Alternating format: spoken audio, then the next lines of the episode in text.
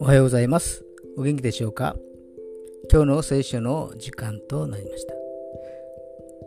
今日の聖書の箇所は、新約聖書、ペテロへの手紙第一一章の八節でございます。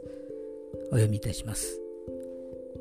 あなた方はイエス・キリストを見たことはないけれども愛しており、今見てはいないけれども信じており、言葉に尽くすことのできない栄に満ちた喜びに踊っています。アメン。イエス様を愛していらっしゃいますか？イエス様は昨日も今日もいつまでも変わることのない神様です。私たちがイエス様を見た、見ないは問題ではなく、イエス様を愛することが重要なことです。今日も主の愛の中で過ごせますように。それでは今日が皆さんにとって良き一日となりますように。よッしーでした。